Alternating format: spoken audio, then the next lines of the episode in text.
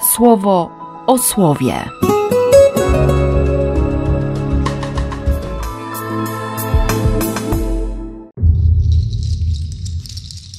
Siedemnasty lutego, czwartek. Z listu świętego Jakuba. Bracia moi, trzymajcie się wiary naszego Pana, Jezusa, pomazańca chwały, nie patrząc na to, co tylko osłoną.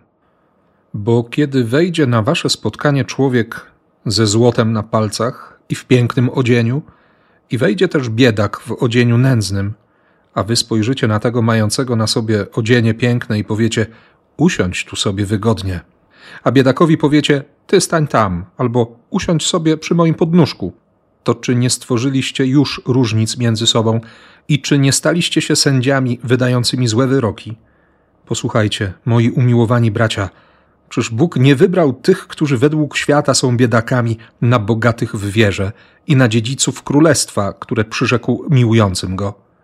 Wy natomiast już odmówiliście biednemu szacunku. Czyż bogaci nie uzależniają was od siebie? I czy to nie oni ciągną was do sądów? Czy to nie oni są obrazą tego pięknego imienia, które nad wami zostało wymówione? Jeśli naprawdę zgodnie z pismem spełniacie to królewskie prawo, będziesz miłował swojego bliźniego jak siebie samego, dobrze czynicie. Jeżeli natomiast kierujecie się tym, co osłoną, dopuszczacie się grzechu i prawo potępia was jako przestępców. Z Ewangelii według świętego Marka. Wybrał się Jezus i jego uczniowie do wsi pod Cezareą Filipową. W drodze pytał swoich uczniów, co ludzie o mnie mówią, kim jestem? Odpowiedzieli mu tak, że Janem Chrzcicielem, inni, że Eliaszem, jeszcze inni, że jednym z proroków. Wtedy on ich zapytał, a wy co mówicie? Kim jestem? Piotr odpowiedział mu, ty jesteś Mesjaszem. Wtedy nakazał im, aby nikomu o nim nie mówili. Zaczął ich pouczać, że trzeba, aby syn człowieczy doznał wielu cierpień, aby zniósł odrzucenie ze strony starszych arcykapłanów i uczonych w piśmie, aby przyjął śmierć i aby trzeciego dnia zmartwychwstał. A te słowa wypowiadał całkiem otwarcie. Piotr, wziąwszy go na bok, zaczął go upominać. On odwrócił się i popatrzywszy na uczniów, skarcił Piotra, mówiąc: Odejdź ode mnie, szatanie, bo nie myślisz po Bożemu, lecz po ludzku. Trzymajcie się wiary, nie patrząc na to, co tylko osłoną. Wiara, czyli konkretna droga z Bogiem, droga w kierunku. Nie tylko wiedza, nie, nie tylko świadomość, ale życie, codzienność. Nie patrząc na maskę. Tam dosłownie jest właśnie użyte to słowo przez Jakuba. Maska, fasada, aktor. Ktoś, kto pieczołowicie dba o swoją pozycję, kto jest zdolny do wszystkiego, żeby, żeby znaleźć się ponad innymi albo być zauważonym. Te wszystkie na początku mszy świętej chciałbym przywitać serdecznie obecnych wśród nas i tak dalej, i tak dalej. Jakub już wtedy to próbuje wyprostować.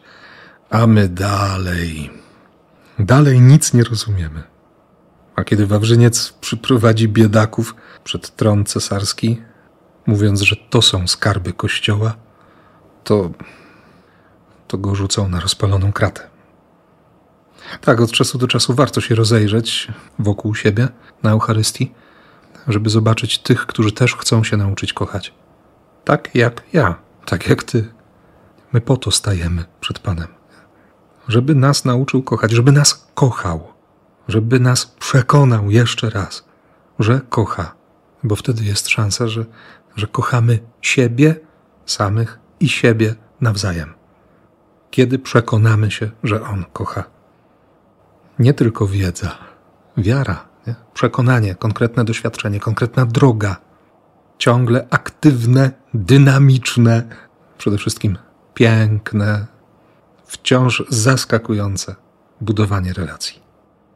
O nic innego nie chodzi Jezusowi, kiedy dzisiaj wyprowadza tych swoich najbliższych pod Cezareę Filipową, nie? Idzie tam, żeby im pokazać ruiny, ruiny własnej wizji, nie? własnego oglądu rzeczywistości, własnych pomysłów na istnienie Boga. tych ludzkich pomysłów, ludzkiego tłumaczenia, jaki Bóg jest, co robi i tak dalej, i tak. To jest to bardzo mocne, brutalne wręcz zderzenie ze wszystkimi bożkami. I nie, to, to nie chodzi wcale o te bożki pogańskie. Chodzi o tych wszystkich bogów, którzy cały czas zajmują serca apostołów.